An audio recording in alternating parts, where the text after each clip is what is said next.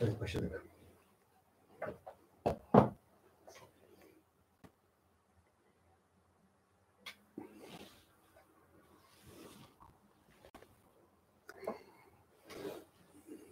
Merhaba Zafer abi. Merhaba Dilek. Merhaba patron. Merhaba Dilek. Ne acayip oldu ya böyle. Bir an heyecanlandım niyeyse.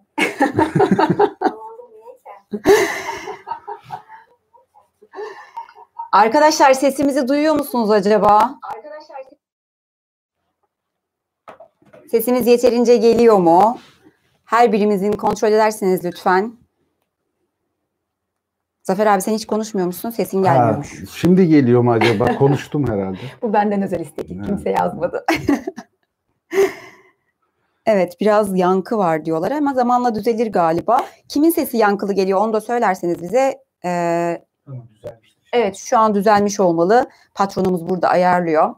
Zafer abi Aynur'un müziği bölümüne Kayıp Öyküler kitabına devam ediyoruz. Aynur'un müziği bölümündeyiz. İlk bölümümüzü yayınladık. Şimdi bölümün ikinci parçası için bir aradayız. İlk önce bu formatımızdan birazcık bahsedelim abi değil mi? Evet. Bundan sonra e, Kayıp Öyküler serimizi canlı olarak yapacağız. Çarşamba akşamları canlı olarak yayınlayacağız. Bunun sebebi hem birazcık interaktif olması hem de canlı yayında e, kitabın anlaşılmasının daha da kolaylaştırılmasını amaçlıyoruz. Evet yani kurgusuz e, kayıtlar yapmış olacağız aslında. Canlı yayından kastımız bu. Hı hı. O arada da ufak tefek kendi aramızdaki konuşmalara falan da şahit olacaklar. Hani şey olmayacak. Yani üçümüz de hani kamera açık ve kurgu yapmayacağız diye zaten normalden daha değişik davranmayacağız yani. İşte böyle kayıt yapıyoruz diye göstermiş de olacağız. Ee, Öyle bir hoşluğu olacak. Bir de bizim için challenge olacak tabii. Şimdi anlatırken nasıl olacak şimdi kurguda öyle kes yapıştır falan çat çat çat anlatılıyor gibi oluyor da burada nasıl olacak yani? Mutlu olanlar var abi. Bugün bana yazmışlar. Demişler ki bugün altın makas çalışmıyor. Mutluyuz o yüzden. 3 saatte sürebilir demişler ama yayını hemencecik kesebiliriz yani. Patron burada. Biz yine 20 dakikada bitireceğiz. Ya şimdi ben şöyle yapmak zorunda kalıyorum abi. Benim mikrofon açık kaldığı zaman yankı yapıyor. O sıralar sizin sesinizi keseceğim. Ee, sonra tekrar ben kendi sesimi kapatıp e, size yayın vereceğim. O yüzden çok müdahale olmak istemiyorum. O yüzden şimdi bir şey diyemeyeyim. Benim burada işim çok. Ben kendine çekiliyorum. Tamam abi hazır Cem konuşmuyorken kahveyi falan da ondan isteyebiliriz değil mi? Evet evet su kahve falan. İşimiz bitirelim. çok çünkü bizim yani o yüzden. Arada kahve, çay lütfen bunları düşünelim patron. Şu an konuşamıyorum. Fark ettim o yüzden söylüyorum emri vaki. Abicim geç olmadan yarım Başlayalım. kaldığımız bölümümüze devam edelim. Aynur'un müziğine geçiyoruz. Bu bağlayıcı e, bölümü zaten biraz önce izleyen arkadaşlar vardı burada dinleyenler arasında da o şeyle başlamış işte Rumil'e sorduğu soru yani bu Valar Aynu nedir sorusunu Rumil e, Eriol'a anlatmaya başlıyor ve şöyle giriyor işin e, pratik yanı. Sonra Rumil dedi ki Ah ne güzel. Masal gibi gerçekten. İlúvatar tek yaşar. Aynur'u var etmek içinse şarkı söylemesi gerekir. Buradaki fark şudur Silmarillion'dan hemen bu arada not verelim. Silmarillion'da düşüncesinden yarattığı söylenir. Burada şarkı söyleyerek yarattığı söylenir Aynu'yu. Hmm. Aynu bütün e, şeyleri yaratılmışların en güçlüleridir. Sonsuz bir ömüre sahiptirler. Yarı meleksi ya da yarı tanrı varlıklardır. Hatta Rumi'nin söylemine göre tanrılardır onlar. İlúvatar onların da tanrısıdır. Ve e, şey yapar bu şarkıyla Aynur'u yarattıktan sonra İlúvatar onların yaşayacağı mekanları hazırlar. Onların işte saraylarını, bölgelerini düzenler ve onlarla bir süre birlikte yaşar İlúvatar. O yaşadığı süre boyunca da şarkılarla falan onları bir eğitime tabi tutar. Ona kendi bildiklerinin bir kısımlarını öğretir hepsine ve onları eğitir, bilgilendirir. O sırada onunla beraber e, onlar da terennüm etmeye başlarlar. Şarkılar e, aracılığıyla aralarında bir iletişim olmaya başlar böylece. Ve e, şey diye geçer kitapta da bütün öğrettiklerinin arasında aslında en mühimi müzikti. Çünkü müzikle yaratılacak dünya dediğimiz şeyde. Yani bütün yaratılar aslında müzikle, şarkıyla olacağı için en değerli şey müzik ve bütün müzik öğretilerinin falan temelinde de Aynur'un müziği denilen ulu müziği yapabilmeleri için bir hazırlık yapıyor İluvatar. Biçimi değişse de aslında müzik her iki versiyonda da Silmarillion'da da Kayıp Öyküler'de de başat Evet yani şeyin e, simülasyonun gerçeğe dönüştürülmesi ve simülasyonun yaratılmasında Ayınur'un müziği, ulu müzik e, şey yapılıyor, kullanılıyor. Hı hı. Ve şey yapıyor, e, İluvatar bir süre onlarla birlikte yaşadıktan sonra ve gönlündeki tasarımları onlara anlattıktan sonra daha da derinlere giriyor iletişimi sağlayıp ve onlara aslında biraz dünyadan bahsediyor. O kendi kafasındaki tahayyülden birazcık falan bahsediyor. Ayunur'a o kadar muhteşem, o kadar güzel geliyor ki bu şey bir anda dillerini yutuyorlar ve başlarını önlerine eğiyorlar bu muhteşem plan karşısında. Bir sessizliğe bürünüyor Ayunur'da. Tekrar İlvatar'a yaratıcılar olarak büyük bir saygı duymaya başlıyorlar. Ve e, İlvatar şey yapıyor bu saygılarını gösterdiklerinden sonra diyor ki benim gösterdiklerim e, şey diyor sadece dış hatlarıyla gösterildi. Yani benim size bahsettiklerim şeyler kaba saba bir plan, kroki.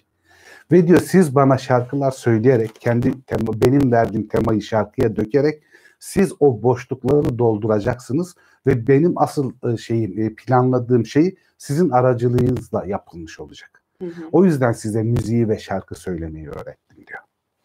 Valla e, şey yapıyor tedirgin ama mutlu oluyor çünkü ikinci yılda olsa bir yaratım deneyimlemiş olacaklarını hissediyorlar böylece. Bir de şahane bir parçası olacaklar. E, Şahane tabii bir şey. tabii yani bir yaratımın ikincil bir yaratım bile olsa Valar da kendilerine ait olan İlvatar'dakinden daha düşük ama bir e, yaratabilme erkine sahip olduklarını anlamış olacaklar böylece. Ee, ben şimdi araya gireyim. Abicim mikrofonun çok yukarıda kalmış. Arkadaşlar şey var diyor. Çok cızırtı var diyor. Onu birazcık aşağı alırsan. Ya da abi sakalı keseceksin mecbur. Ya da sakalı keseceksin abicim. İkisinden biri. sakalını keselim. Sakalı keselim o zaman. Tamam. Şimdi bakalım nasıl olacak. Arkadaşlar bir bakın. Da şuraya kadar indireyim ben bunu da o zaman. Evet abicim. Bu arada bölüm sonunda son 10-15 dakika arkadaşların yorumlarına ve sorularına da yer vereceğiz. Onu da şimdiden söylemiş olalım. Evet. Evet abicim. Şey diyor işte size bu öğrettiklerim e, öğrettiklerimi diyor şarkıyı bana söyleyeceksiniz. İkinci bir yaratım olacak. Tabii o bu kadar açık demiyor da biz mealen, Mealen. konuşuyoruz. Ama diyor şey diyor e, bunun sebebi diyor sadece benim öğrettiklerim değil size verdiğim yaşamanız için e, ihsan ettiğim gizli ateş sayesinde olacak. Evet. Ve e, birinci tema şarkı yani Arnold Darley'nin ilk ulu müziğin ilk teması bu şekilde başlıyor ve şey diye tarif ediliyor işte kornocular, saksafoncular falan yani bütün bu nefesli çalgıların olduğu bir orkestra gibi düşünün Aynur'u ve gümüşten falan aletlerle falan çalmaya başlıyorlar. O müziği oluşturmaya Abi başlıyorlar. hep Silmarillion'da okuduğumda da aynı şeyi hissetmiştim. Şunun bir yani bu yaratım sürecinin bir animasyonu yapılsa şahane olmaz mı? Olur. Değil Güzel mi? olur Çok aslında. güzel olur. Sadece bu ama. Yani Zaten hani zaten bölüm bölüm yapmak zorunda kalacakları Aynen, için çok güzel olur. şey yap. Yani bu bölüm bayağı güzel olur aslında. ben bir doğru. Pixar'a yazayım bunu. bir Pixar'la konuşursan Jeff'le de konuşabilirsin patron sen. Abi ben Jeff'e direkt telefon açtım. Dedim ki senin paralar eriyormuş. Yine sıralarda aşağı doğru gidiyorsun Jeff dedim. Ben sana bir destek atacağım Zafer abiyle. Yapacağız dedim senaryoları. Halledeceğiz ya. So- yok. aramaya Jeff'ten bak. Abi Pixar'ın müdürü kimdi ya? Müdürü kimdi? Ben de bilmiyorum. Müdürüm denir ona ne. Pixar'ın sahibi ilk başta şey dedi mi Lucas'tı. Yok, abi o da Steve Jobs'un ilk başta.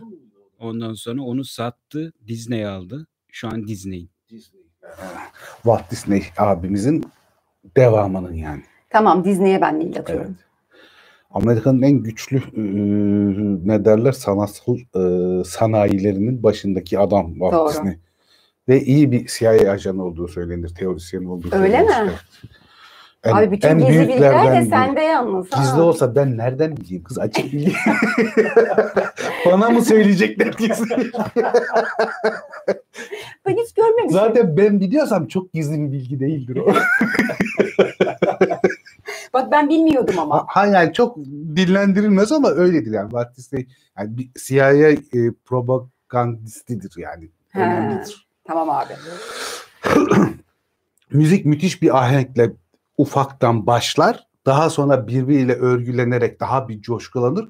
O kadar büyük o, büyür ve o kadar kuvvetli bir hale gelir ki kendi yaşadıkları o bölgenin bütün odaları, dehlizleri, en şey ücra yerleri bile müzikle dolduktan sonra daha da uzaktaki henüz bir şeyler kurulmamış olan boşluklar ve karanlıklarda bu müziğin gücüyle baskısıyla titremeye başlar. Muhteşem bir hal almaya başlar. Ama e, şey e, böylesine bir müziğin bir daha asla yapılmayacağını söyler kitap bize. Hı hı. Ama sonra not olarak da şunu düşer. Şayet kanondan çıkartılmamış olsaydı son büyük savaş, son büyük savaştan sonra tekrar bir yeniden yani yok oluştan sonra varoluş sırasında bir ikinci müzik Aynur Ulu müzik yapılacaktı ve o ulu müzik sırasında bundan daha coşkulu olacaktı. Çünkü İlevatar'ın ikinci çocuklar olan insanlar da birebir bu müziğe kendi sesleriyle katılmış olacaklardı artı He. olarak. Ama ama kanondan, kanondan çıkartıldı çıkarıldı. ama bu kitap içinde de o notu Christopher Tolkien hani notlar kısmına girmeden bile hemen paragrafın dibinde belirtmiş. Şeyden sonraki ikinci ulu müzik daha da coşkulu olacak diye. Ilúvatar dinledi ve şeyden bu Aynur'un müziğinden memnun oldu. Çünkü hemen hemen neredeyse hatasız, kusursuz bir müzikti ve bu müzik e, onu mutlu etti. Çünkü e, Aynur'un öğrettiklerini iyi anladığını ve zekice kavradıklarını görerek bundan memnun oldu. Çok sevindi. Ama bu tema geliştikçe böyle muhteşem bir hale geldikçe Melkon'un kibirli yüreği kıpraşmaya başladı. Tam diyecektim ki ne yapıyor acaba o sıra? Melko huzursuzlanmaya başladı. Çünkü Melko'nun düşüncelerinde şey var. E, böyle ikinci yaratım onu e, kesmiyor. o şey gibi babası gibi İlvatar gibi e, kendisine ait bir yaratım istiyor. Hatta o yüzden şey yapıyor bu e, karanlık dehlizlerde, boşluklarda falan o asıl yaratım gücüne sahip olan İlvatar'ın gizli ateşini falan arıyor bulamıyor. Yani o, onu ele geçirebilse ben de kendi İlvatar gibi birinci bir yaratım yapabilirim falan diyor. Bu müzik güzelleştikçe ve muhteşem oldukça da iyice kibir artıyor, artıyor, artıyor ve şey yapıyor dayanamıyor. Kendi ritmini ve kendi müziğini yapmaya başlıyor. Hı hı. Ve bu sırada da hemen çevresindekiler falan da şey o, o müzik bozulunca genel temadan ayrılınca çevresindeki Aynur'un falan da söylenmesi e, armonisi falan bozulmaya başlıyor. Müzik bir kötü tarafa doğru bir nasıl diyeyim e, çok da din yani dinlenebilir ama içinde bir rahatsızlık edici unsur olan bir yöne doğru gitmeye başlıyor Melkor'un bozmasıyla. Yani Melkor'un o kadar güçlü ki müziği diğerlerini de o zaman etkisi altına evet. alıyor. Şey kimileri e, bilinçsizce o müziğe doğru akıyorlar. Engelleyemiyorlar. Yani aslında katılmak için değil de o müziğin gücüyle o tarafa yöneliyorlar. Kimileri de Melkor'u şey yapıp hani ondan yana bir his duyarak Melkor'un gücünden etkilenerek onunla beraber müzik yapmaya başlıyorlar. Bu da müziğin yani İlvatar'ın verdiği ilk temanın bozulmasına sebep oluyor ve müziğin içinde bir başka müzik ahenksiz o ilk temayla uyuşmayan bir müzik halinde duyulmaya başlıyor.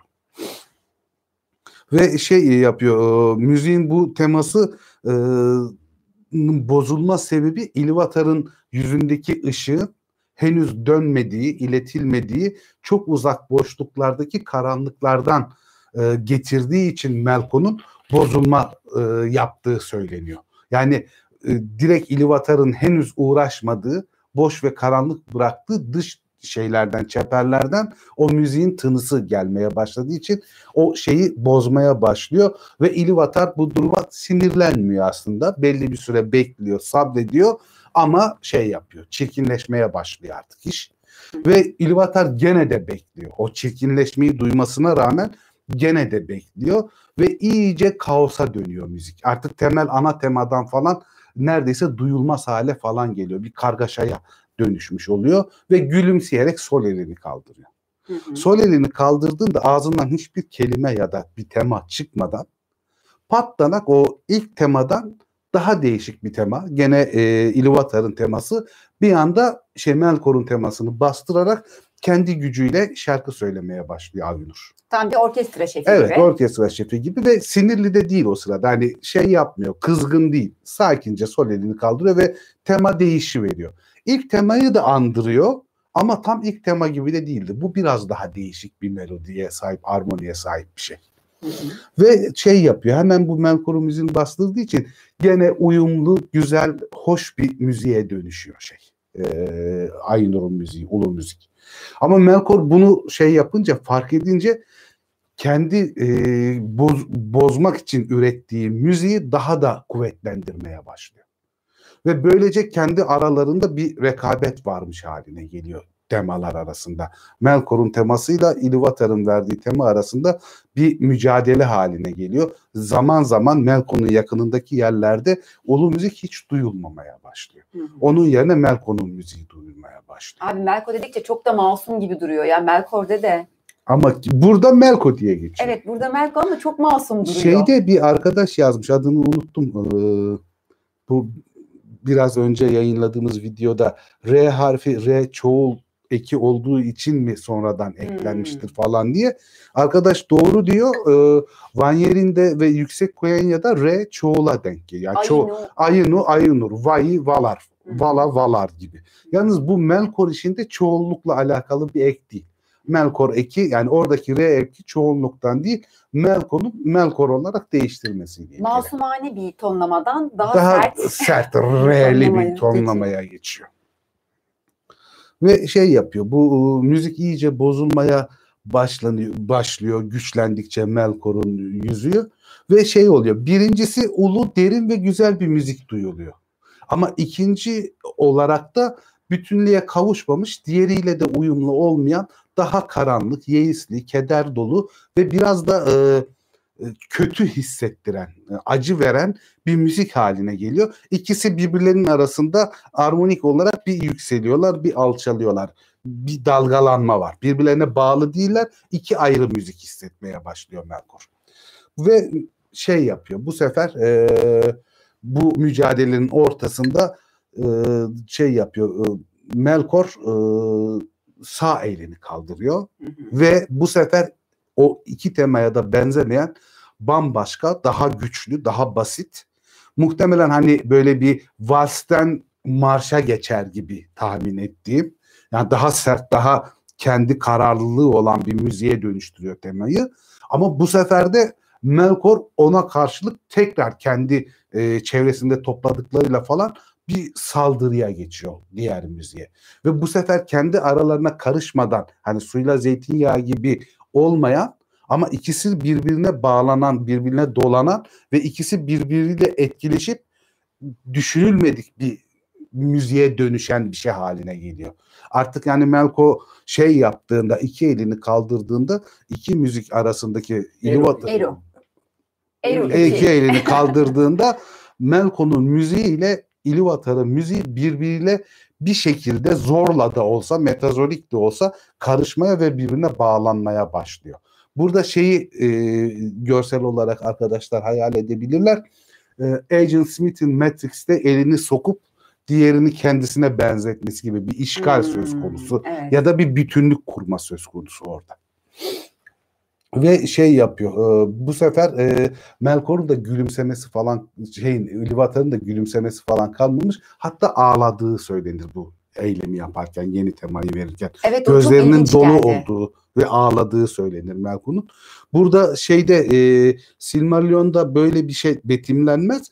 Burada da işte o temel tözsel farklılıktan kaynaklanıyor. Buradaki tanrı kavramı pagan kavramı olduğu için insansı tepkileri, duyguları falan olabilen bir tanrı. Ama Silmarillion'daki daha tek tanrı olduğu için daha duyguların ötesinde, iyinin, kötünün ve acının ötesinde bir tanrı olduğu için orada ağladı mağladı gibi şeyler insansı tanımlamalara girilmez. Hı hı. Ama burada Melkor şey Ilúvatar ağlayarak şey yapıyor. Müziği değiştiriyor, temayı değiştiriyor. Abi birileri geçen gün gizli Melkorcu Zafer abi demiş. Bak şimdi son üç tür Melkor Melkor diyorsun. İnsanlara ben demiyorum. İnsanlara malzeme veriyorsun. Ben arpadan kaymak pürüzcüyüm ya. ben bilmem. Sonuçtur. Be, benim o kadar büyük şeylere aklım ermiyor. Ben bir hanede böyle hani yemeğimi, tavuk çorbamı içip biramı yudumlayan bir adamım yani. Ben arpadan kaymak pürüzcüyüm ya. Hadi hadi sen de az masum değilsin Zafer abi şimdi. Neyse. Ee, şey o artık bunlar birbirine bağlanmaya falan başlayıp da müzik birbirine iyice girdiğinde bir bütünleşme falan olduğunda Ilúvatar sinirli bir şekilde ayağa kalkıyor ve bu şeydeki Beethoven'ın e, kaçıncı senfonisi? 4 9 5'teki ta ta ta tam diye yani bir şimşek çakması gibi korkunç bir gümbürtüyle bütün tema ve müzik iki tarafında müziği birden kesili veriyor. Hop bitti. Yani müthiş bir bitişle sona eriyor. Çok yüksek bir sesle ve güçle sona eriyor. Son sözü söyledi gibi oldu. Yani. Evet yani şey yaptığı zaman. Ve bu sefer de şeyle monoloğa giriyor. E, İlvatar, Melko'yla. Diyor ki e, sen diyor e, aramızdaki yani aralarındaki en güçlü vala olabilirsin. E, şey Aynu olabilirsin. Sana özel bir güçler, şey erkler vermiş olabilirim. Ama şunu hepiniz biliyorsunuz ki ben İlvatar'ım. Yani hepinizin yaratıcısıyım. Ben tek olan Tanrıyım. Hepinizden güçlüyüm. Şarkıda söylediğimiz, çaldığımız her şeyin meydana gelmesine ben neden oldum. Bunları ben yaptım diyor. Ve bunun nedeni diyor ben eğleneyim ya da kendi başınıza çalıp eğlenin diye de değil. Bunun nedeni şudur. Benim gerçekliğimi paylaşasınız diye yarattım. Sizi yarattım. Sizler de bu müziği icra ederken bir şeyleri oluşturasınız. Bunu hissedesiniz. Biçim vermeyi anlayasınız diye ben bu müziği size yaptırdım. Ben bu şarkıda meydana gelen şeyleri belki de hala seveceğim. Hı hı. Ve belki de şey yarattıklarım arasında, var ettiklerim arasında en sevdiğim şey bu şarkının neden olduğu yaratım, dünya olacak. Ama e, şey diyor, bu dünya olacak ve bunların bozulmasına da izin vermeyeceğimi hepiniz anlayacaksınız. Sen Melko göreceksin ki benim müsaade etmediğim hiçbir tema senin bütün çabana rağmen ben müsaade etmedikten sonra bu müziğin içinde olamayacak. Oh güzel laf etmiş. Bunu deneyen görecek ki çok daha karmaşık, çok daha ihtişamlı, çok daha e, girift bir planın işlemesi için gerekli bir parça. Benim hizmetime sunulmuş bir yeri e, yaptığını göreceksin.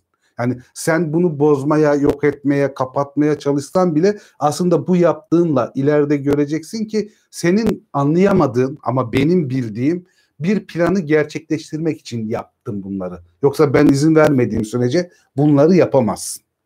Ve şey Ayınur'a seslendir buradan. Ey Ayınur bakın der. Melko ateş kadar dehşet verici, karanlık sular kadar kederli, gazabı fırtına gibi en karanlık yerlerin ışığından mahrum kalan yerler kadar kötülüğe sahip olmasına rağmen yaptığım, düşündüğüm şeyin sadece bir parçası haline geldi. Kendi başına o bir hiçti. Ben ona izin verdiğim için, ben buna müsaade ettiğim için bununla şey yaptım. böyle bir güce sahip oldum. Onun yaptıkları yüzünden acı ve sefalet oluştu. Şimdi bu dünyada arkadaşlar soruyor ya İlivatar diye bir tanrı var, Vala diye, Valar diye bir güçler falan var. O zaman bu elfler niye bu kadar acı çekiyor? Bu doğa niye bu kadar acı çekiyor? Bu evet. insanlar niye kötü oluyor falan. İlvatar burada mesela Silmarillion'da bunu birebir açıklamaz. Ama bu kitapta o şeylerin kötülüğün nedeninin Melkor'un müziği bozmasıyla yaratılış sürecine kötülüğü, karanlığı, acıyı, sefaleti, e, aç gözlülüğü, çürümüşlüğü, pis kokuları, sisleri, karanlıkları oluşturduğu için onları bu şarkının temalarına soktuğu için bu dünya bir açıdan da kötü olacak. Bir açıdan acı dolu bir yer olacak, elem dolu bir yer olacak, keder olacak, pis kokular olacak, çirkin yerler olacak diyor. Bunun sebebi ben değilim diyor. Melkor'un zorlaması. Hı. Bunu isim, ben yapmadım diyor. Direkt. Evet, direkt isim veriyor. Yine de bunları istediği için yapabilmiş değil diyor. İlvatar Melko'ya yönelik olarak. Bu yaptıklarının diyor şeyine ben izin verdim. Böyle bir şeyi zorladığı için. O ne yaptığının bilincinde değil ama bütün bu pislikler, çürümüşlükler, kederler, acılar bunlar ve sizin yapacağınız iyi şeyler, güzel şeylerin hepsinin birden toplamıyla beraber aslında muhteşem bir güzellik yaratıldığının ve bu güzelliği yaratılmasında kendisinin bunları yaparak katkı verdiğinin çok sonra farkına varacak. Her şey denetim altında Aynen. yani aslında. Her şey planlı. Ve hiçbir şey yaramayacak benim planımdan başka Melko'nun bu yaptıkları diyor. Ve çok güzel bir yer var burada. Aslında burada e, Tolkien'in acaba haberi var mıdır bilmiyorum ama e, coşkun bir Nietzsche gönderimi görüyoruz. Aslında şey olarak hayat yaşamaya değer.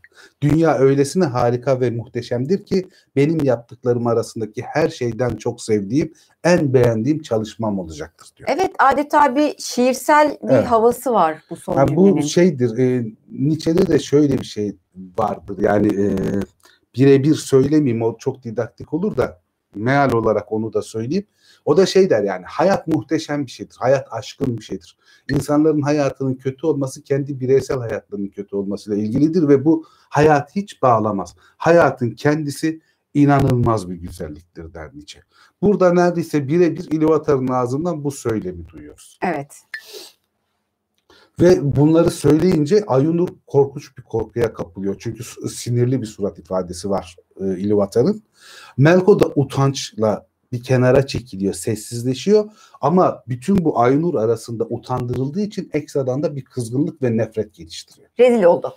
Rezil oldu ve o işte utanma duygusu da ekstradan da bir kötülüğe sevk ediyor bunu. Bir intikam alma ya da bir şeyi ödetme hissine de götürüyor. Çok da kızmış oluyor, sinirlenmiş oluyor Melkor bu şekilde.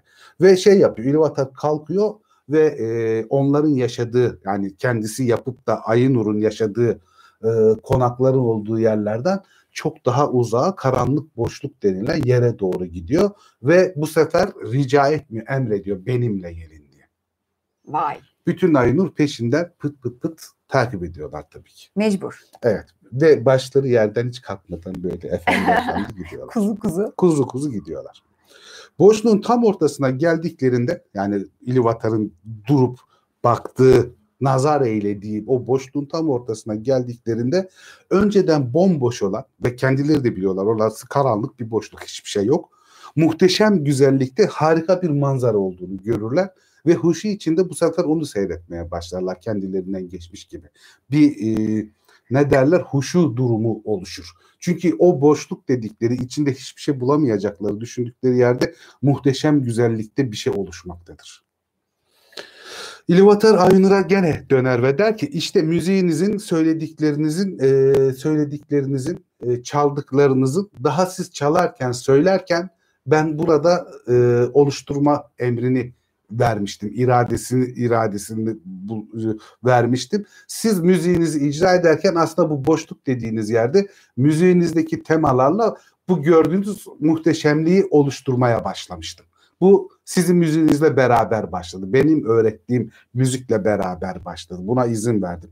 Dünyanın katmanları açılmaya hala devam ediyor. Benim temamım sizin müziğinizde çınlaması gibi tarihte burada canlanıyor. Burada Evet. tarih ve aslında bir e, tanrısal da olsa zaman kavramının başladığını görüyoruz. Bunu şey olarak bizim tarih anlayışımız, insansı tarih anlayışı ya da e, arkadaşların kimisi hevesli olacaktır. Kuantum zaman meselesi falan gibi düşünmesinler. Bu öyle bir şey değil. Bu direkt olarak mitlerin kozmogonik zaman anlayışıyla alakalı bir durum. Yani öyle hani o oradan benziyor, bu buradan benziyor diye akıllarını karıştırmasınlar. Bu kozmogonik zamanla ilgili bir. Hı hı. Eru bölümünde bundan biraz bahsetmiştik. Biraz bahsettik evet. Buradaki her ayını kendi tasarladığı müziğe kendi kattığı düşünceleri benim tarafımdan onaylandığı için bu gördüğünüz şeyde oluşumda birer birer olmaya başladı diyor. Melko bile kendi uydurduğunu zannettiği e, şeyleri benden bağımsız olduğunu düşündüğü her şeyi burada görecek diyor. Ve burada diyor bütün aynılarda kendi müziklerinin temalarına işledikleri şeyleri birebir şeylerini görebilecekler. Somut halini görebilecekler. Hı hı. Melko da görecek kendi yaptıklarını diyor. Onun da şeyi olacak. Yalnız Melko'nun düşündüğü gibi bütün bunlar sonsuz bir kötülüğe değil, benim sonsuz iyiliğime yaslanacak aslında. Ve e, şarkıdan olmayan tek bir şeyi buraya ben eklemedim diyor. Sadece ve sadece şarkıdan bağımsız şeyi ekledim. E, iki şey ekledim. Bunlardan biri diyor bunların gerçek olması Hı hı. hakiki olması. İkincisi ise diyor bütün bunları e, kendi iradeleriyle var olabilmeleri açısından gizli ateşi dünyanın yüreğine koydum. Buradaki şey gizli ateş denilen şey arkadaşlar şöyle düşünsünler. Gizli ateş aslında özgür iradeyi veren güç. Hı. Çünkü kime ihsan edilirse o artık kendi kararını verme hakkına sahip oluyor. Yani işte öyle cüceleri yarattığında gizli ateş ihsan ediliyor ve cücelerin kendi kararlarını verme şey oluyor. İyi ya da kötü. Ya da dünyanın içine verdiğinde hem onun canlılığını, gerçekliğini sağlıyor hem dünyanın kendi iradesi oluşuyor. Mel, Aynu'ya verdiğinde işte Melko mesela kötülüğü seçiyor, bozmayı seçiyor. O da kendi iradesiyle verdiği bir karar. Evet doğru. Yani bir şeyi biliyor olması kararı etkilemiyor aslında. Yani buradaki e, önemli nokta bu. Onun bu kararı vereceğini biliyor olmak başka, kişinin o kararı veriyor olması başka. İkisini birbirinden ayırarak düşünmek lazım. Ve şey diyor, e, gizli ateşi dünyanın kalbine koydum diyor. Burada diyor şey e, kitapta şöyle bir durum var. Ayunur o baktığında küren, küreselleşerek oluşan bir dünya. Ortasında da gizli ateş var. E, İluvatar'ın gönderdiği. Oysa bizim bildiğimiz ne? E, düz dünya ilk başta. Evet. Daha evet. sonra küresel bir dünya haline gelecek. Burada küreselleşen e, ve ortasında merkezinde gizli ateş olduğu bir dünyadan bahsediliyor.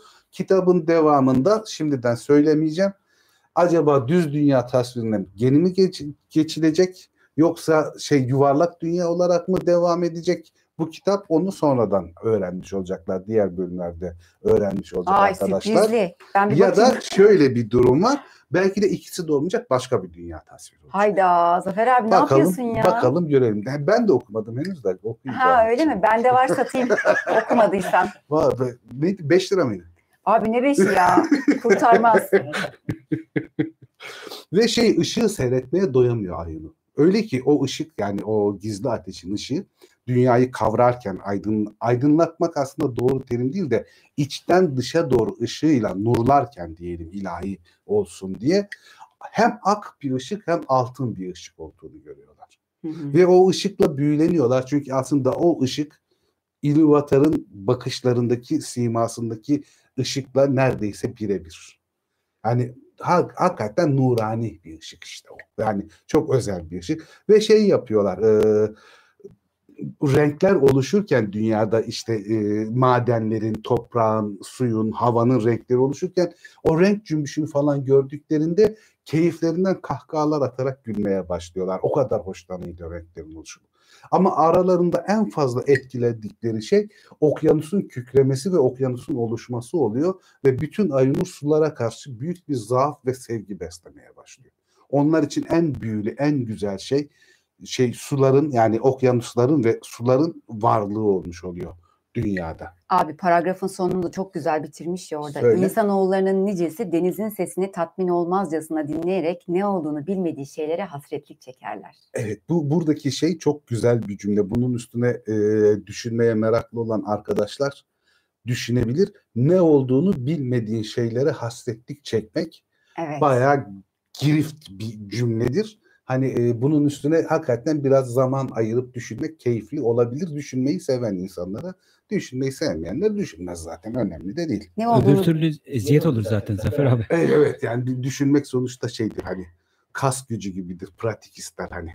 Ama abi şey yapmak lazım. ne olduğunu bilmediği şeylere hasretlik çekme, çekmek de çok derin cümle. Evet çok derin cümle. Harbiden yani. Çünkü şey o, o denizlerde şey der ya e, paragrafın biraz daha öncesinde sularda en fazla siner Aynur'un müziği. Hı hı. İnsanlar yaratılışı bilmezler ama o sinmiş müziği hissederler ve o yüzden de deniz her zaman insanlara hoş ya da korkutucu gelebilecek bir güzellikte sesler çıkartır. İnsanları öyle dinlerler yani. Evet. Bir, bir şey hissederler, arkaik köklerinden bir şey hissederler ama ne olduğunu da bilemezler çünkü o varoluşta yokturlar, ilk yaratılışta yokturlar.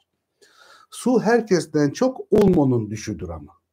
Şöyle bir güzelliği var Ulmo'nun İlivatar şarkı üstüne yani şarkı eğitimini verirken Ayno'ya en büyük şarkı eğitimini, en detaylı şarkı eğitimini Ulmo'ya verir. O yüzden Ulmo'nun yaratma gücü ve şarkısına işlediği o kendi düşünceleri falan daha incelikli, daha akışkan ve girdiği yerin işte şeklini alan su gibi donduğu zaman kalıp olabilen ama aynı zamanda gaz olabilen yani akışkan değişken bir yapıya sahip olabilecek kadar ince bir şeydir, e, düşüncedir. Ulmo'nun e, kendi düşünceleri şarkıya e, şey yaptı. Havayı ve rüzgarları ve semadaki uçucu maddelerin e, şeye şarkıya işlenmesini sağlayan kişi de bütün Aynur'un ve dünyanın efendisi olacak olan Sulime Manve'dir. Abi ikinci güzel söylediğin şeyi artık biliyorum son iki bölümdür. Ne? Sulimo Manve. Nirnayet Arnadaydat bir, iki. Sulimo Manve. Güzel isim. Güzel sen de şahane söylüyorsun. Ve e, şey yapar bu dünyanın nice maddelerini falan da İluvatar yaratır. Tabi dünyanın oluşumuyla beraber ve sayısız şeyin bilgisini kendi yarattığı temel altın, gümüş gibi madde, madenlerin, temel madenlerin dışındaki bütün madenlerin yaratılma işini, özel el becerilerini ve e, şey nasıl diyeyim aynı zamanda e, el işçiliğiyle, zanaatla, tarımla, ziraatla ilgili hemen her şeyi öğrettiği Aule'de diğer bu toprak yapısını, maden yapısını, toprağın işlenmesini falan böyle özel olarak birden çok daha fazla şeyi öğretti. Aule tarafından müziğine işlenmiş. Onun işlediği müzik de dünyaya o şekilde yansımıştır. Hı şey yapar. E,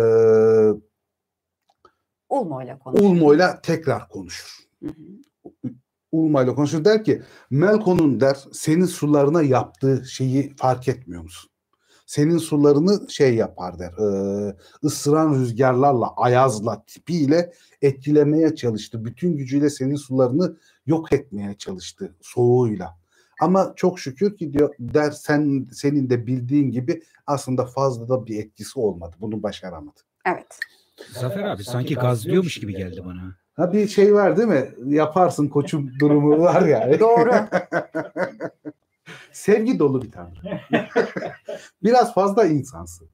Ama yani sevgi dolu bir tanrı bir açıdan da. Hatta her şeyi yok etmeyi düşündüğü yerlerde bile yaptığı ve aşırı soğumasından dolayı suların ve havadaki nemin yarattığı kara baklar kar tanelerine. İnanılmaz güzel geometrik şekillerle muhteşem güzellikte bir şey yaratmış oldu. Oysa Melko hep kötü ve çirkin bir şey yaratmaya çalışıyordu ama karın yaratıcısı da Melko oldu. Sana suyunu, senin suyunu kullanarak Melko çok daha güzel bir şey yaptı. Vay. Harbi doğru diyor ha patron. Gazlıyor gibi biraz. Evet. Ve der şu şey buzlara bak daha da soğuttu yerlerde suyun katı hali. Bak Ve ya. hatta der o buzlar sayesinde kendi şatosunun duvarlarını ve kulelerini o buzlarla yarattı. Ama sen de der buzu kullanabilme gücüne sahip oldun. Çünkü senin suyunu kullanarak yapabildi bunları. Aslında onlar sana ait. Merko kendisi bozduğunu zannetse de bozduğu bir şey yok. O bozmaya çalıştıkça sana kullanabileceğin daha güzel şeyler üretti. Melko aşırı sıcakları ve sınırsız ateşleri de tasarladı. Yine de senin sularını kurutamadı. Tamamını yok edemedi. Ama bu sulara aşırı sıcak ve aşet, ateşlerle saldırdığı zaman ne yaptı? Suları buharlaştırdı. O pamuk gibi bembeyaz bulutları oluşturdu. Ne kadar güzel değil mi der o bulutlar falan. Ve daha da ötesi bu bulutlar Melko'nun gene ayazıyla, rüzgarlarıyla soğuyunca yağmur olarak toprağa indi. Toprağın kokusuna, yap, yağmurun toprağa değişine ve o çıkan ritme bir bak. Melko gene iğrenç bir şey yapmaya çalışırken sana ne kadar güzel bir şey bahşetmiş oldu.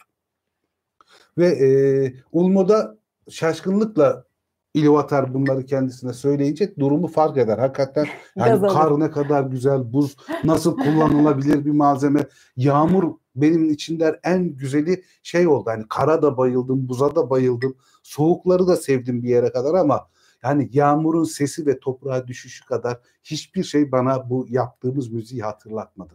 Muhteşem bir şey. Ve o yüzden de şey yapacağım. Şimdi kardeşim Sulumo Manve'nin yanına gideceğim. Çünkü rüzgarları o denetlediği için.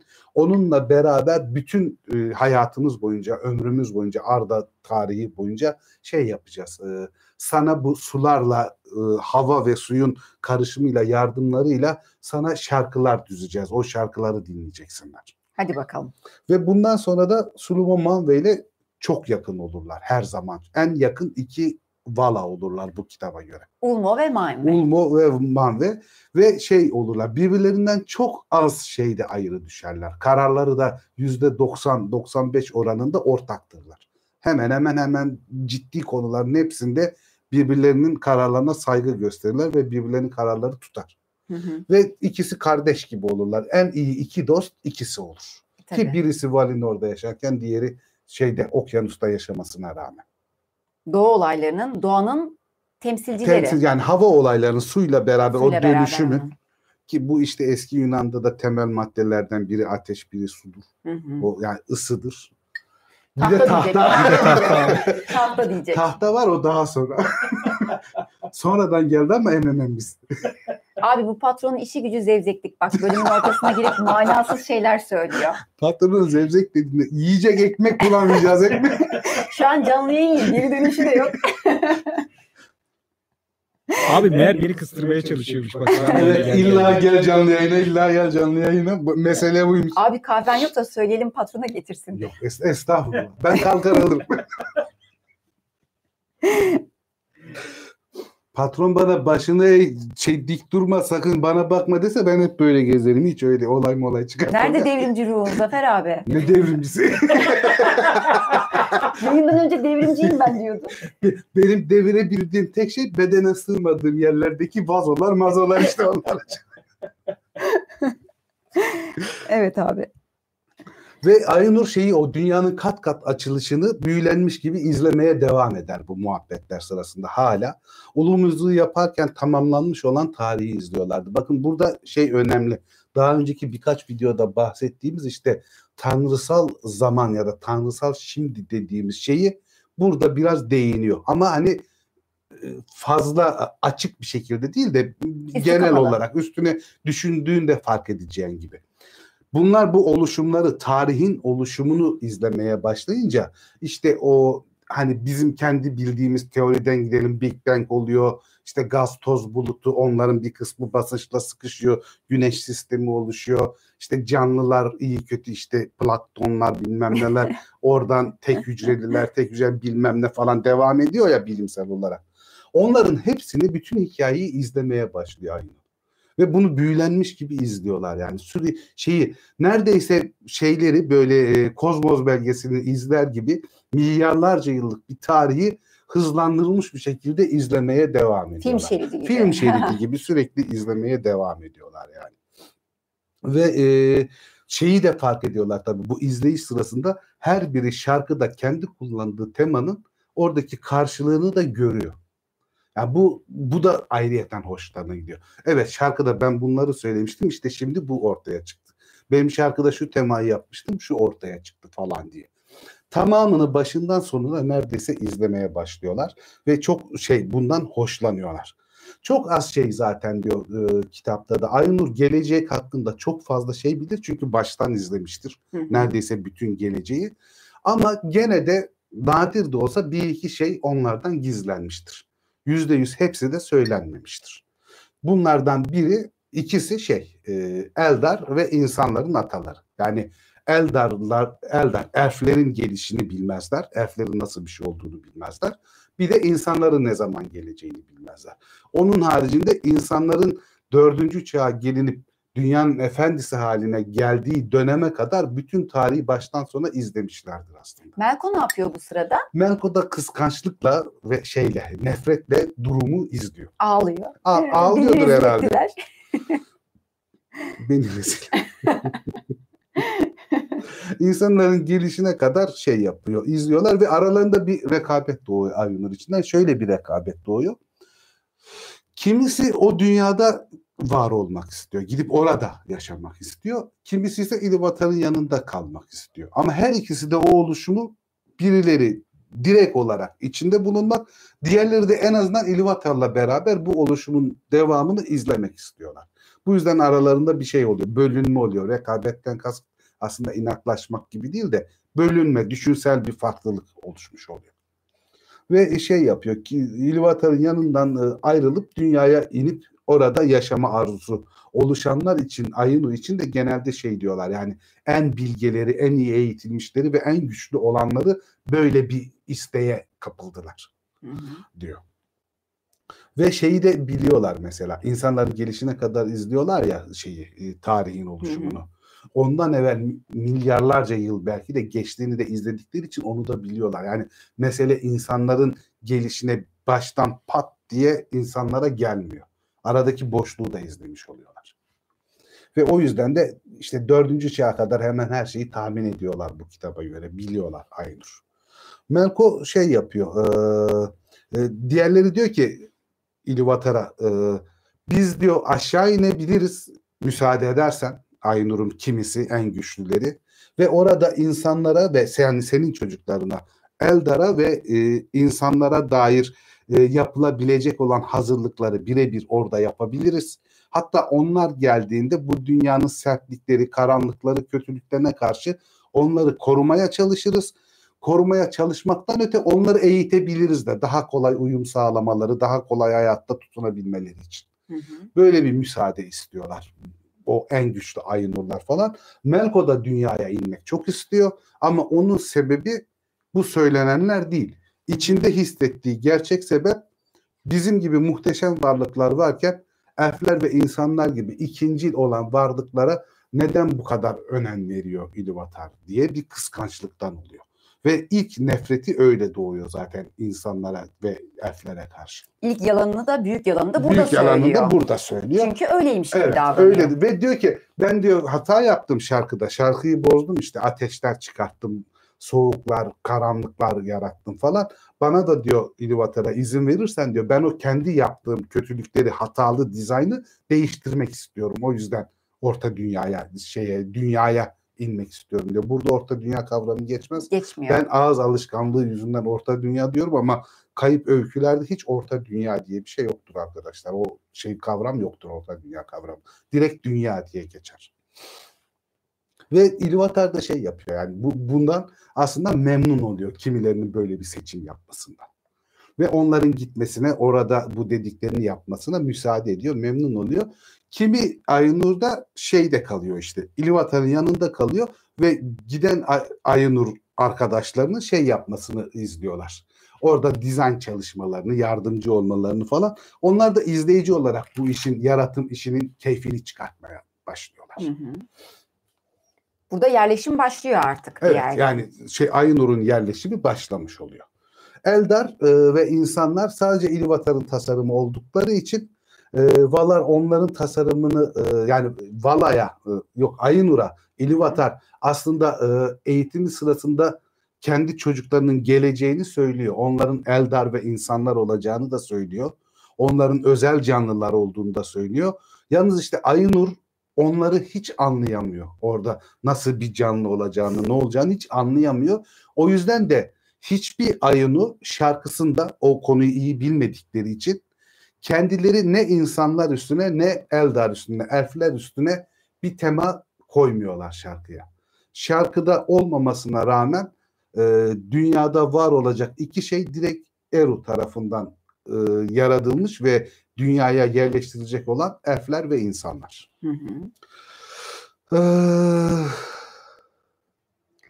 Kalplerindeki her şeyi biliyor hala Elivatar biliyor tabii zaten. bütün her şeyin hakimi ve her şeyin e, bilen kişisi aslında. Hı hı.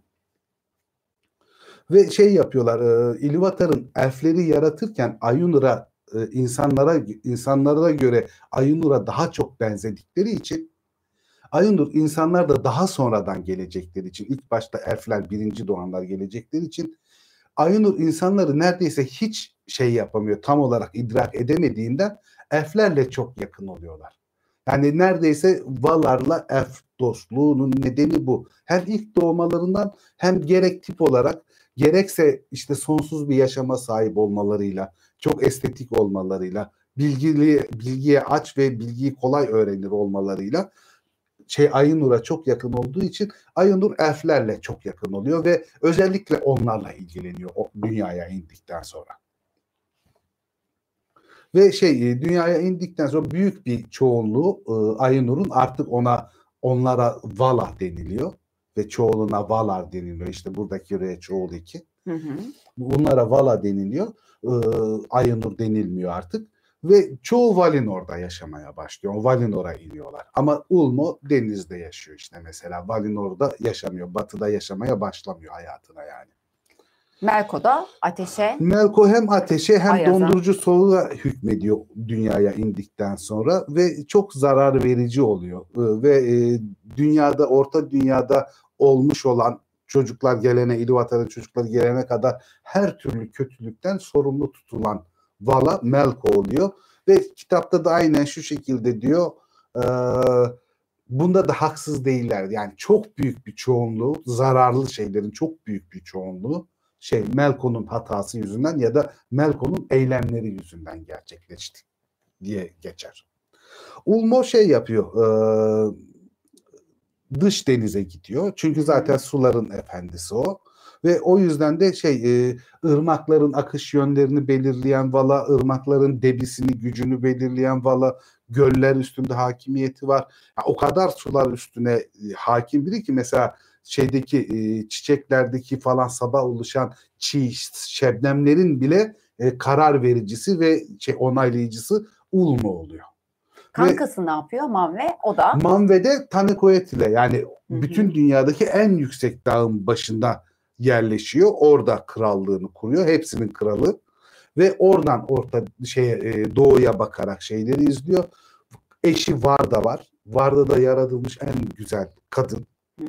Ve Varda o zaman bu kitaba göre panteist olduğu için tanrılar aralarında evlenip çocuk sahibi olabiliyorlar. Evet büyük bir fark aslında Silmarillion'la fark. aradaki. Şeyde yok. Ee, iki tane çocukları oluyor işte. Birisi Fion ve öbürü de Erinti diye. Ve bu çocuklara sahipler ve şey e, elfler doğduktan sonra da bu kitapta Teleri elfi diye geçen Inve'nin soyu olan bizim Silmarillion'dan Vanyar dediğimiz elflerle beraber Tanakoyatli'de yaşıyorlar. Yalnız burada şey görme gücü çok yüksektir şeyin e, Manve'nin ve şeydir e, kuşları kartallar olarak değil şahinler olarak belirtilir. Silmarillion'un Hmm. aksine. Asıl kuşları şahinlerdir ve şahinlerin de keskin gözleri vardır malum. Hani günümüzde de böyle.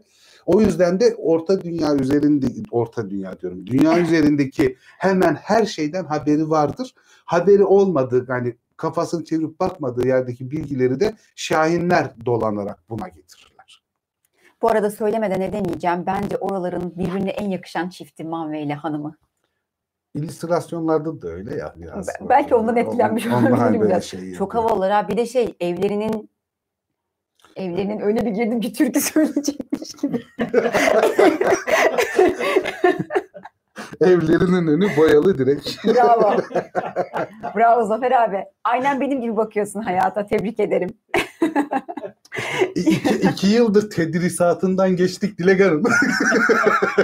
Ya evlerinin konumundan dolayı, Evlerinin konumundan. mahallelerinden dolayı orada çok güzel çizimleri var gerçekten. Etkilendim birazcık. Ya zirvede yaşıyor. Bütün şeyin en yüksek yerinde. yani. Hı hı. Zaten daha sonraki bölümlerde bunların özel konaklarının falan daha mimari yapılarından falan bahsedeceğiz. Manve zaten safirle özdeşleşmiş bir tanrıdır. Masmavidir her şey. İşte gökyüzüyle alakalı olduğu için. Karısı Aynen. da zaten yıldız yaratıcısı olduğu için var da gökyüzündeki yıldızları yaratan olduğu için eşiyle beraber mavilikle alakalıdır. Yani bütün şeyi asası, elbiseleri falan mavi ve beyaz. Evet Beyazlık da şeyden, Tanıkoyatli'nin üstünde sürekli karlar olmasından Hı hı. şey var. Kendi sarayı orada olacaktır zaten. Ulmo şey yapıyor işte e, ş- şeyde okyanusun ortasında şey yapıyor ve karanlık e, biraz derin, uğultulu, çok da anlaşılmayan ama gene de insanın keyfini yani dinleyenin keyfini kaçırmayacak ama tedirgin edebilecek müzikler besteliyor. O da müzik tarafı şeydir. Gelişkin Kuvvetli. bir e. Abimiz. Aynı ben. Oysa Manve şairdir. Şiirler sever ve şiirler okur. Manve'nin şarkıları çok daha coşkulu, neşeli ve büyük edebi yapıtlardır. Sadece hı. müzik değildir, söz ağırlıklıdır. Ve e, şeydir, e, Ulmo'nun e, seçildiği elfler de bu kitapta Solosympi diye geçen, aslen bizim Aynur'da daha sonra Teleri elfi olacak olan Hı hı. kıyı kavalcılarıdır Solosimpi'de. Çünkü şey e, Ulmo onlara müzik yapmayı yani nefesli çalgılarla müzik yapmayı öğretmiştir. Hep kıyılarda olduğu için hem denizin müziği hem Ulmo'nun yaptığı müzikleri duydukları için nefesli çalgılarla sürekli şarkılar, besteler yapan bir elf soyudur Solosimpi soyu ve Ulmo'yla yakındırlar onlar. Hı hı. Manve'ninkiler şeydir işte Teleri, Vanyar elfleridir. Solosimpi de güzel Solosimpi aslında. güzel isim. Şey de güzel yani e, Solosimpi şey demek işte e, kıyı kavalcıları demek. Hmm. O da güzel yani. Evet doğru. Nefesli İsim çalgılar olarak. topluluğu. Nefesli çalgılar topluluğu. Ee, ve Aule var. Aule de şey yapıyor. Ee, Valinor'a yerleşiyor aşağı indiği zaman. Çok sayıda şey imal ediyor bir kere. Alet edevat imal ediyor. Yani zanaatkarların atası, babası, asıl şey alet üretenlerin, maden eritimlerin, işte e, demirciliğin falan yaratıcısı ve şey kurucusu o.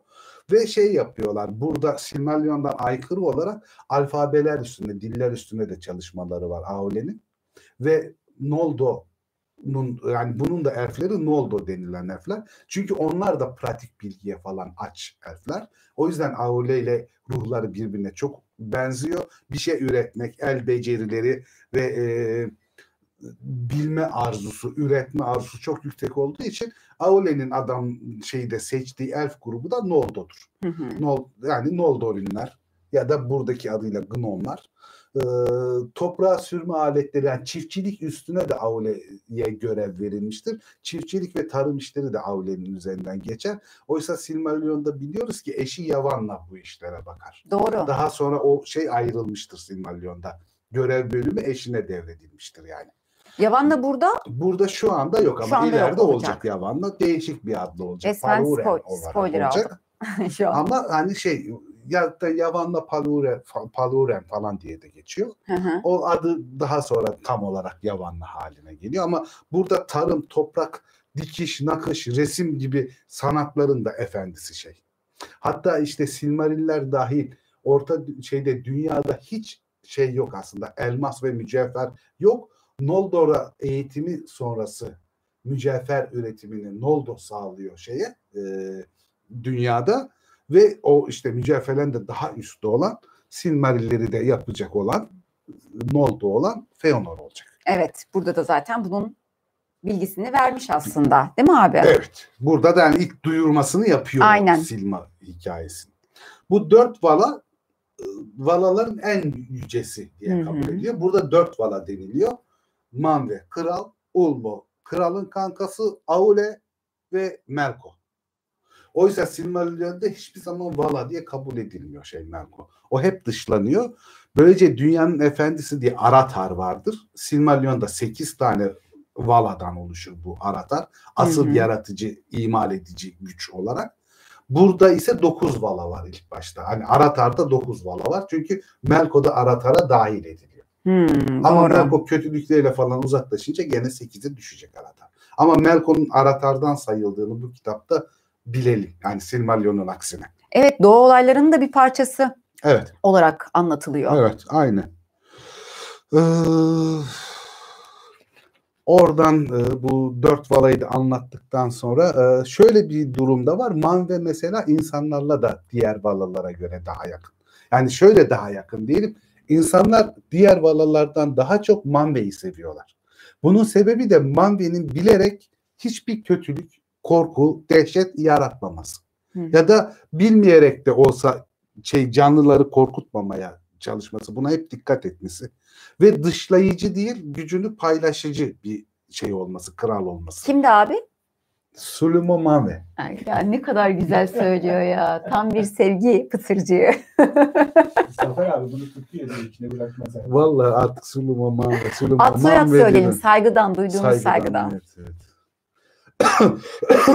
Manve'yi o yüzden insanlar çok seviyorlar. Yani diğer bütün valalara karşı e, e, şey yapıyorlar. Daha bir tutuyorlar. Inve'nin halkı Teleri diye geçiyor. Bunu ilk bölümde anlatmıştık. Inve Silmarillion'daki Vanyar'ın efendisi, olan Efendisi. ve bütün Valinor elflerin de kralı kabul edilen Hı hı. bütün soyların kralı kabul edilen elf beyi. Ama burada Inve'nin aynı zamanda bir hanedan adı olduğu söyleniyor. Yani Hı hı. Teleri elflerinin yönetici gücünü oluşturan, Teleri elflerinin hanedanı olan soyun başı burada. ayrıyeten. İmre soyu diye geçiyor yani. Hmm, Onlar yönetimdeki adamlar yani yönetimin başındaki kişiler. E, elfler. Süleyman ve işte safir rengi her şeyi safirdendir eşyaları tahtı bilmem nesi mavi taştır falan işte öyle şeyler yapar ve şeydir e, çok naif çok paylaşımcı hiç kibirli olmamasına rağmen e, Melkon'un yaptığı kötülüklere karşı en büyük ve en güçlü siper olduğu söylenir Manve'nin. Hmm. Ulmo bu kitapta biraz şey diye bahsedilir. Hani çok güçlüdür bilmem nedir falan filan ama insanları falan sevmezler çünkü korkutucudur. Ve de çok gücünü paylaşıcı da değildir. Çok kendine dönüktür. Daha sonra Ulmo Silmarillion'da daha paylaşımcı, daha bir orta dünya denilen bölgeyle iletişimi olan ve onlara yardımcı olan bir vala haline gelir. Burada daha bir kendine dönük, kendi işiyle ilgilenen ve orta dünya denilen yerle çok ilgilenmeyen birisidir. Ulmo'nun tasvirlerini ben birazcık patronun has adamı Tulkas'a benzetiyorum ya. Ara ara benzeşiyorlar ya. Evet. Yani heybet olarak Evet. böyle görünüm olarak falan. Şey bu illüstrasyonlar görsel olarak falan iyi de Kafa karıştırıcı Yani, olabiliyor evet. tabii. aslında yani herkes kendi kafasından şey yapabilir. Çok yanıltıcı oluyor değil mi? Çok yanıltıcı oluyor. Yani aslında birçok tasvir şöyle yanıltıcı oluyor. Kafan da öyle kalıyor. Mesela Evet. filmin sakıncası da o. Yani Eowyn dediğin zaman o oyuncuyu görüyorsun. Evet kesinlikle. Arwen dediğin zaman onu görüyorsun. Legolas da mesela kitapla çok ters işte. Daha önceden de dedim ya Saçları. saçları sarı değil Legolas'ın aslında siyah.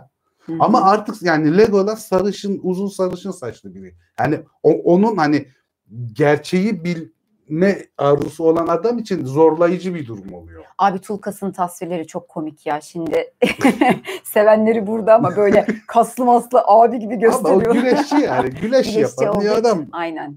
Spor salonundan çıkmayan sabah akşam böyle spor yapan. Ee, ve Rumil konuştuya geliyoruz artık. Bu ilk anlatımın Evet. sonuna gelmiş oluyoruz. Diyor ki dinle Ero, Eriol diyor. Aynur dünyaya indikten sonra Ilúvatar onları izlemeye devam etti. Yani peşlerini bırakmadı.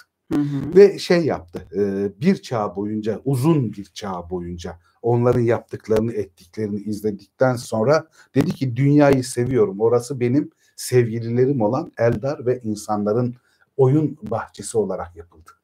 Vay be. E, oyun salonudur diyor.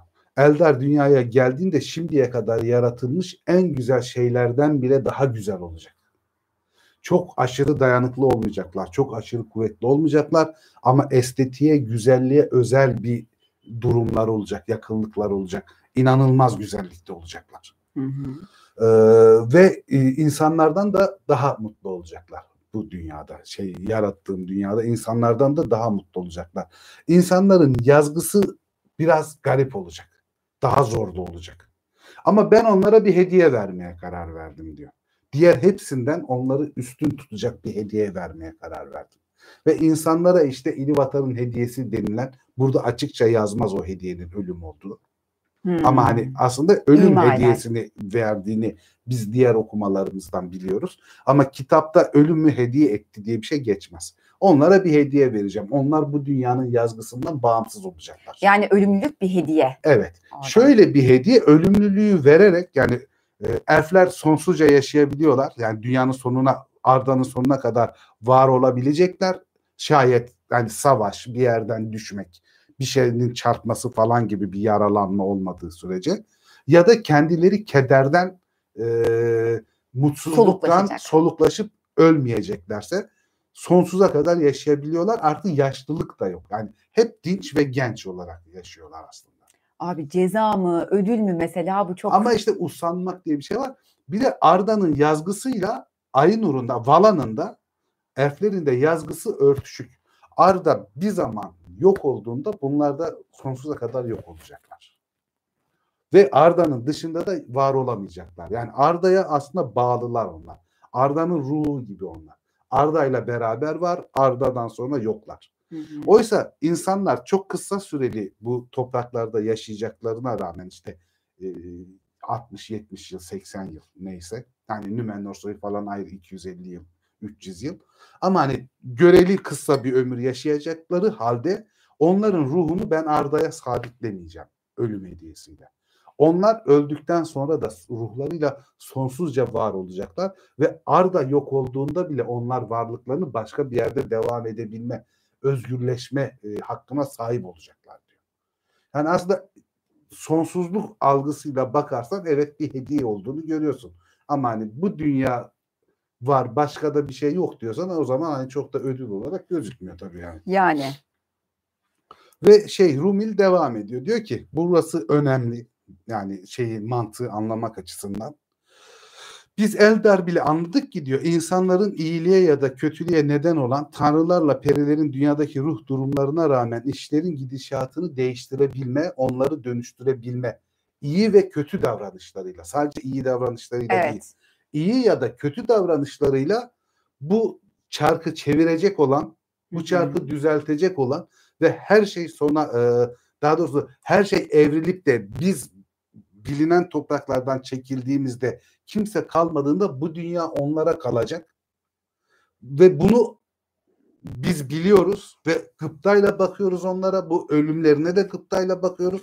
Ama insanlar bunu bir türlü anlayamadığı için bizden daha mutsuz bir hayat yaşıyorlar. Bizden daha sinirli bir hayat yaşıyorlar. Ve Eldar'ın en fazla anlayamadığı şey de bu kadar mutlu olmaları gelirken nasıl bu kadar mutsuz yaşadıkları. Evet ya onu da çok güzel betimlemiş değil mi abi orada? Kader insanların çocuklarını fethedemeyebilir ama yine de çok neşeli olmaları gerekirken onlar, tuhaf bir şekilde, körler. körler diyor. Çok güzel Yani anlatım. büyük şey anlamıyorlar birbirlerini yani Evet. aslında. Eldar'la insanlar birbirlerini anlamıyorlar. Çünkü birisi bir açıdan üstün, diğeri başka bir açıdan üstün aslında. Yani zaten eşitlik söz konusu değil ama dolaylı olarak da olsa bir denklik söz konusu. Ve şey diyor İlvatar da derler ki İlvatar da biliyordu ki aslında insanlar bu hediyeyi tam olarak anlamayacaklar. Ve o yüzden de mutsuz olacaklar. Zamanı geldiğinde çirkin işleri ve haltları yapacaklar.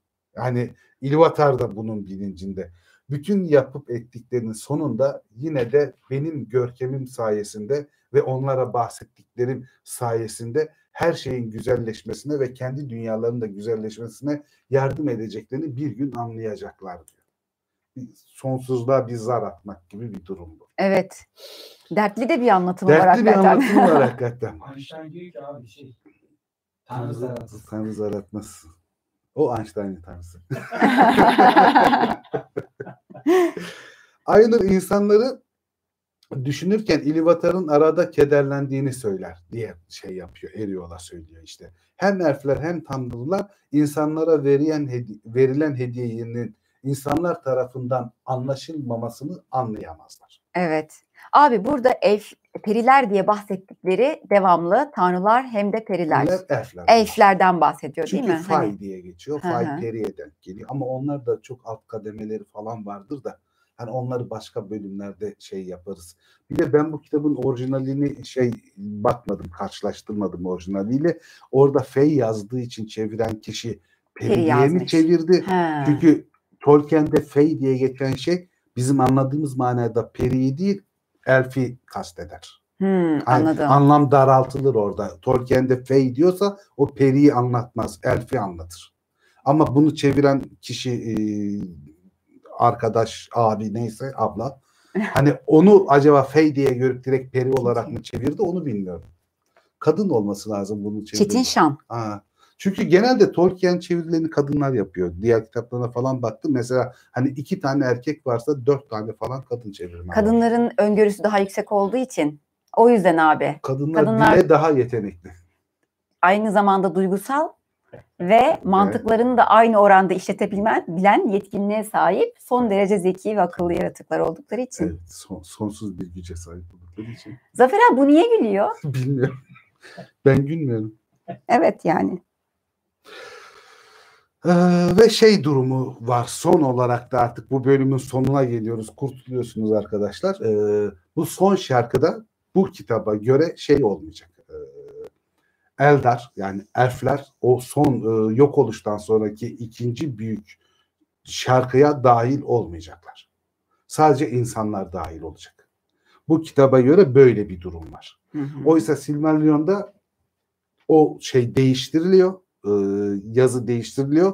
İnsanlar değil bütün şeyler e, İluvatar çocukları yani hem birinciler hem ikinciler o koraya dahil olacaklar deniliyor. Orada elfler de dahil edilmiş oluyor. Ama bu kitabın anlatımına göre elfler buna dahil olmuyorlar. Elflere ne olduğunu İluvatar hariç hiç kimse bilmiyor. Melkor bu işin çok peşine düşmesine rağmen Melkor bile elflere bu sondan sonra ne olacağını öğrenemiyor. Bir Eriyor. bilgileri yok. Eriol Mest. Evet. Bir de şöyle bir şey var. İnsanlar üreme sınırlaması getirilmemesine rağmen bu kitapta kayıp öykülerde elflerin nüfusunda azalma ya da çoğalma olmaması için bir nedenden dolayı ölen elflerin kendi çocuklarının bedenlerinde reenkarne olduğu söyleniyor. Ha. Bu fikir de daha sonra değiştiriliyor. Ama bu kitaba göre elflerin nüfusları sabit. Öldüklerinde bile kendi çocuklarının içinde reenkarne oluyorlar. Onların bedenleriyle tekrar geliyorlar. Böylece nüfusları hep sabit kalıyor. Ha, bir değişiklik Güzel olmuyor. bilgiymiş bu. Abi Aynur'un müziğinin ilk halini o zaman Biraz değişik. Şurada notlardan bahsedeyim. Çok kısa Evet. 5 dakikalarını alayım. Melko Avatar'dan sayılıyor burada. Hı hı. Silmarillion'da sayılmaz. Evet o yüzden abi. 8 kişi 8 vala Avatar'dır Silmarillion'da. Burada Melko da dahil olduğu için Avatar'a 9'dur. Ee, ve burada çok önemli bir bölüm bu hani bizim kendi kutsal kitabımızda da olduğu gibi ol deyince olur ya Tanrı. Evet. Ea der şeyde Silmarillion'da ve dünya öyle Oluşmaya kurulmaya başlar. başlar, oluşur. Burada o Ea kullanılmamıştır. Ol hükmü yoktur. Çünkü ilahi tanrıyı değil pagan tanrısı vardır Evet. burada. devamlı üstüne basa basa Mave ve. Varda evlidir işte iki çocukları vardı. Birincisi Fion ve Urion denilen Hı hı. bizim Silmarillion'da Fionn diye bildiğimiz bir de Erinti denilen. Silmarillion'da bu Erinti denilen kız e, çocuk e, Varda'nın e, hizmetçisi, onun e, nedimesi olan Ilmare'ye dönüşür. Fionn ve Urion da Urion'dan ayrılır. Söylenmez. Urion iptal edilir. Yani Fionn'un adı. Manwe'nin sancakları Manya Fionn olur. Hı hı. Bu ki mesela şey e, bu kitapta henüz Maya kavramı yoktur. Evet. Aynur'dur tamamı. İnenlerin hepsi de Vala'dır. Şey kavramı yoktur yani. Maya kavramı yoktur. Ve e, Ulmo'nun Valaları vardır. Onlar da Vala'dır ama Ulmo'dan daha düşük seviyededir. Salmar, Ose, One. Salmar e, şey e, Silmarillion'da çok az bahsedilir. Neredeyse bir iki yerde adı geçer. Osse bizim bildiğimiz Osse'dir zaten. Hani hı. şeyde Silmarillion'da bildiğimiz. Onen de Unien'e dönüşür. Ama Osse çok uzun bir süre Silmarillion'un ilk taslaklarında da Vala olarak kabul edilir. Çok daha sonra Maya'ya dönüşür. En başlarda Osse bayağı uzunca bir süre Vala olarak kalır. Ve işte daha demin söylediğim şey son not olarak da onu diyeyim. Son müzikte insanlar olacak, elfler olmayacaktır bu kitaba göre. Ama Silmarillion'da o düzeltilmiş İlúvatar'ın bütün çocukları son şeye e, ne derler müziğe e, dahil olacaktır. Hem elfler hem şeyler. Çok önemli bir notlardan 3 numaralı not var. Benim en önemsediğim not o. O da şunu anlatıyor.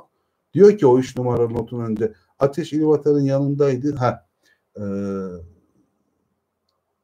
Melko hepsinin en güçlüsü ve en bilgesidir lafı geçiyor. Evet. Ve işte şeyi e, boşluklarda şeyi aradığı söyleniyor. E, gizli ateşi aradığı söyleniyor.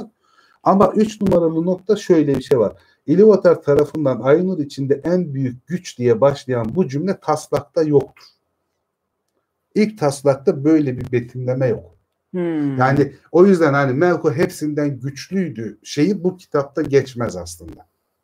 Bu Ha, daha sonraki taslaklarda vardır Silmarillion'da falan ve bu kitapta geçmesinin sebebi de editoryal bir müdahaleyle Christopher Tolkien'in o şeyi tutarlılık sağlamak açısından burada kullanmasıdır. İlk beş, ilk başta Melkor hepsinden güçlü diye bir durum yok. Güzel. Bu notu beğendim abi. Teşekkür ederim. Abi bir şey söyleyeceğim şimdi. Tabii.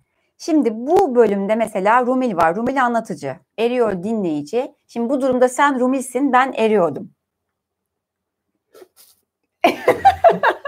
Patronda Maria Turingi oluyor o zaman yani. Nasıl şaşkın baktı yalnız. Yine başladı. Çok uzadı mı ışıklar falan zor oluyor. Doğru. Abi bölümü böylece bitirdik. Ama ben derim ki bir beş dakika burada arkadaşlarımızın soruları varsa onları alalım. Anlamadıkları bir yer varsa, merak ettikleri varsa. Zafer abiye sordunuz sordunuz. Evet. Şimdi canlı canlı e, cevap cevaplayalım. Şimdi. Canlı. Bu yakında derya kuzusu bunlar diye satar bizim hesabı. Solungaçlar kıpkırmızı falan diye. Canlı canlı Zafer abi burada. Allah da benim gözler ölü balık gibi bakıyor da. Olabilir abi. Bakıyorum şimdi neler konuşulmuş. Ee, burada evet elflerle ilgili konuşmuşlar bayağı uzun süre. Ee, abi neden sıkılalım demişler. Estağfurullah ne kurtulması demişler. Teşekkür ederiz. Senin için. Ee, Ersin Saraç demiş ki erkeklere bir şey bırakmadı tüm güzel ünvanları kadınlara verdi demiş. Biraz önce benim söylediğime atfen sanıyorum. Olsun ünvandır ne olacak verirsin. Yani. Orası da öyle. Hmm. Thorin bu hikayede Valar hepsi aynı anda iniyor. Yanlış hatır- hatırlamıyorsam sonradan inme yok demiş Burak. Hı. Bakıyorum sorusu olan var mı? Abdullah demiş ki Tolkien isminde R'nin çok olması ilham olmuş olabilir mi? R'yi çoğul yapmasında diyor. R güçlü bir harf. Ee, Cermen şeyinde alfabesinde de yani dilinde de çok kullanılan bir harf. Hı hı. Muhtemelen e, sesi de hoşuna gidiyor. Yani Tolkien için ahenk önemli yani sesteki melodi önemli. Yani ona dikkat ediyor şey yaparken bir dil yaratırken. O R sesini seviyor. Mesela dünyada da birçok dilde şeydir e, ölüm kavramı M, O, R harflerinden yani seslerinden oluşur. yani. Doğru. Daha önce bunu da Evet. konuşmuştuk Yani galiba. o hani bazı sesler bazı şeyleri çağrıştırıyor. Belki de arkaik yapıda öyle bir durum var. Yani mort çekmek. Mort Doğru. falan gibi. Ya da şeydir e, e, Sırpça'da herhalde sımırttır ölüm. Hmm. Orada da M, R, T vardır falan. Hani böyle çok M harfi, O harfi, R harfi çok fazla vardır. Ölüm, kötülük, karanlık kavramlarında. Hani o melodiyi seviyor Tolkien. O yüzden kullanıyor muhtemelen. Bir tane daha soru. Ee, Ilúvatar Melko için her ne yaparsa yapsın ben izin vermedikçe olmaz demiş ya. Ya öyle değil de değilse blof yapıyorsa yani aslında yarattıktan sonra yarattıklarının yaptıkları üzerinde hiçbir gücü yoksa demiş. O başka bir konu yani. Tanrı zar atar mı hikayesine geliriz o zaman yani. O- Evet Einstein'ın bu- biz bu kitap bütünlüğü içinde yoksa Evet. hani ben dinsel vaazı verebilecek biri değilim zaten hani diye- öyle bir şey yapamam. Hani ben bu kitap bağlantısında din üstüne, yaratım üstüne bir şeyler diyorum. Genel çerçeve üstüne şey yapamam yani konuşamam zaten. evet şimdi Yani bizim bağlı olduğumuz yer bu mantık. Biz bu mantığın içinde, sınırın içinde konuşuyoruz yani. Bir de senin makasellerinden geçmeden böyle daha iyi oldu filan diyenler var. Neyse bu konuda yorum yapmayacağım. İki bölüm sonra sıkılırlar izinle kesin bunu. Abi yalnız bir şey söyleyeceğim. Böl- bölümleri de böyle detay metay çalışma yani. Ayıp oluyor. Dilek bunları hep kesiyor falan sanıyorlar. ha, evet daha genel getirin değil mi? Daha genel geçelim.